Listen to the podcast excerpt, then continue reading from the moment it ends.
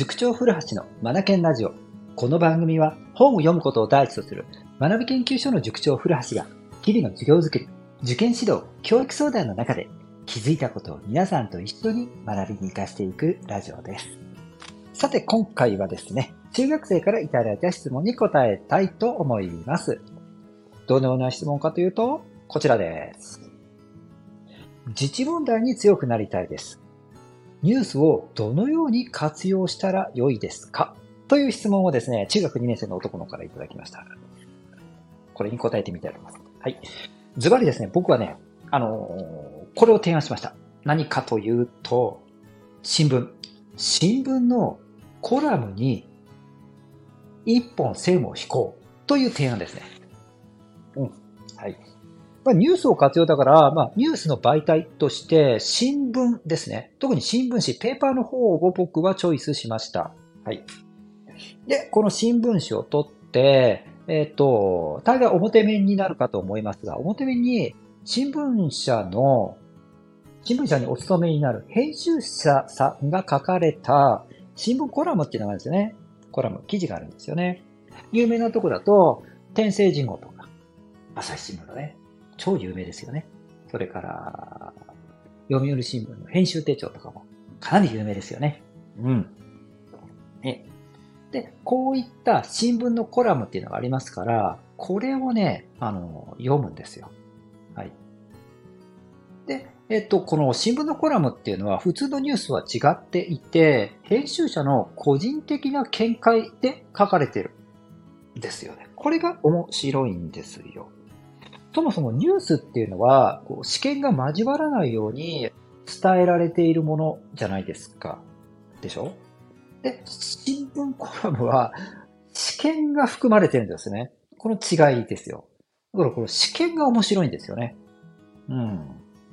はい。特にね、最近こう、意見を持たない人が多いなんてよく言われたりするじゃないですか。特に日本人ね。うんで、で、意見って何なの？って話にもなったりする時もあるんですよね。で、この新聞コラムを見ると、その編集者の意見がバッチリそこにはね、含まれているので、数読んでいくと、なるほど、意見ってこういうことかというのもね、分かってくるようになるんですよね。意見を知るきっかけにもなります。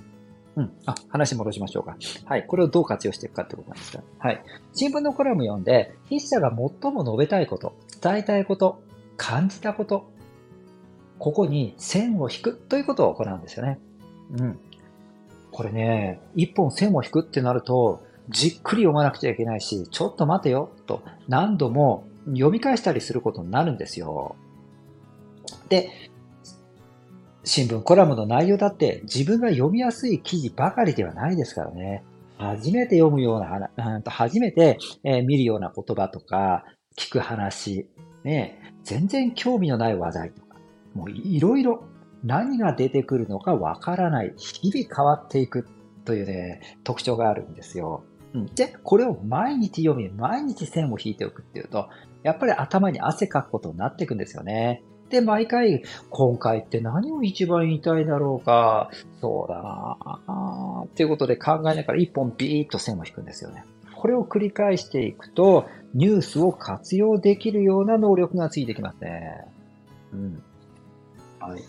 なので、うんと、大会テストの場で自治問題が出た時に、こう背景までね、分かって答えられるようになっていくので、単なる暗記用語とか事件とかね、その首相とか人物の名前だけにとどまらないで、なぜその人が、うんと話題になっているのかとか、なぜこのような事件が起きたのかというのまでね、新聞のコラムをずっと読み続けていると分かるようになってくんですよね。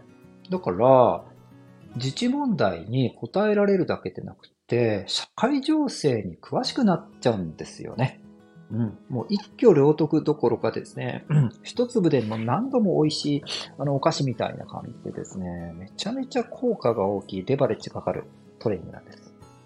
はい、こんな話をするとですね、あの、面談なんかでね、あの、お父さんとかね、あ、僕もね、そう、高校生の時にね、毎朝読んでましたよ。とかね、時々出てくるんですよね。うん。はい。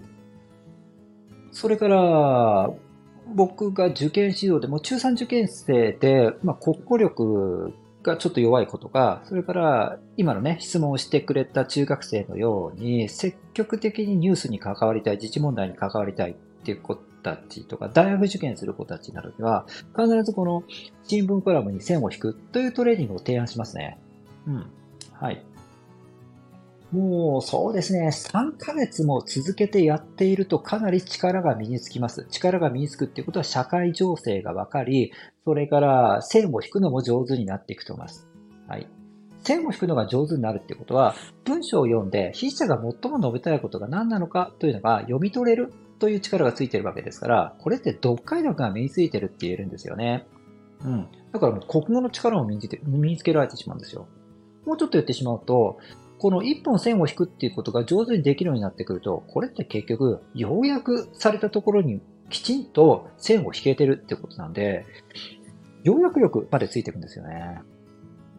はい。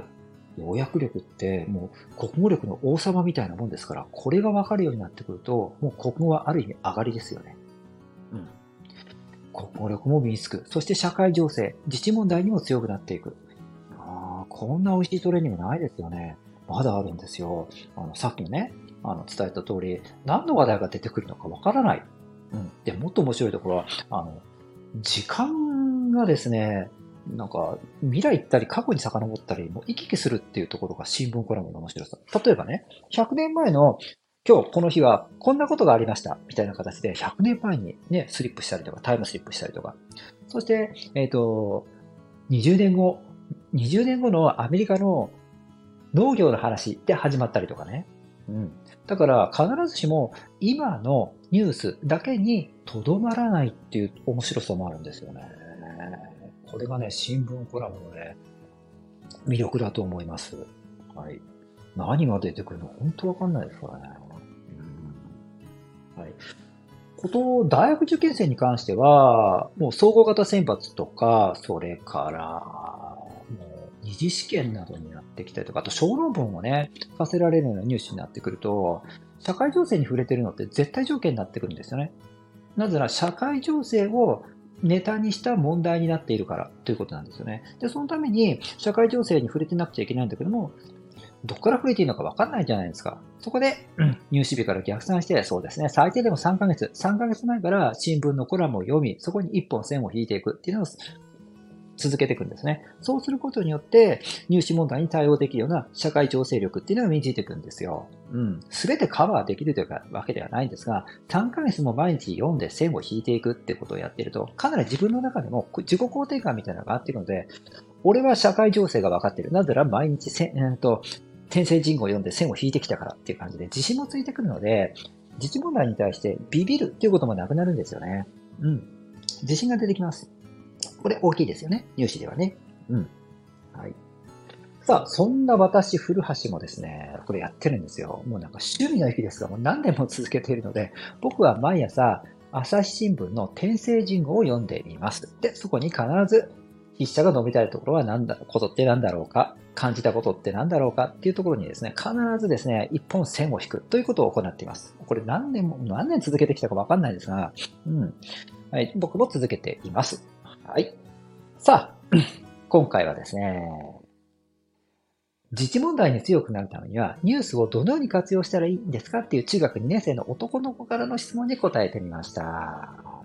中2の男の子、今から続けたら、始めたら、このね、新聞からのトレーニング、ものすごい強い力つくでしょうね。うん。こういった子たちが、なんかこう、社会を変えてってくれるのかもしれないですよね。どんどん新聞読んで、どんどん線を引いて、もう世の中をより良くしていこう。なんかそんなね、広い視野、高い視野、なんか、なんか持たせてあげられたらなって僕は思います。はい。大人の方でもこれ十分効果ありますので、ぜひ、よし、先生がやってるなら俺も始めてみようか、なんてお父さんとか、うん、私もやってみようかしらってお母さんが、うん、いらっしゃっても全然構わないですね。全然 OK です。みんなでどんどん読んで、どんどん線を引いていきましょうか。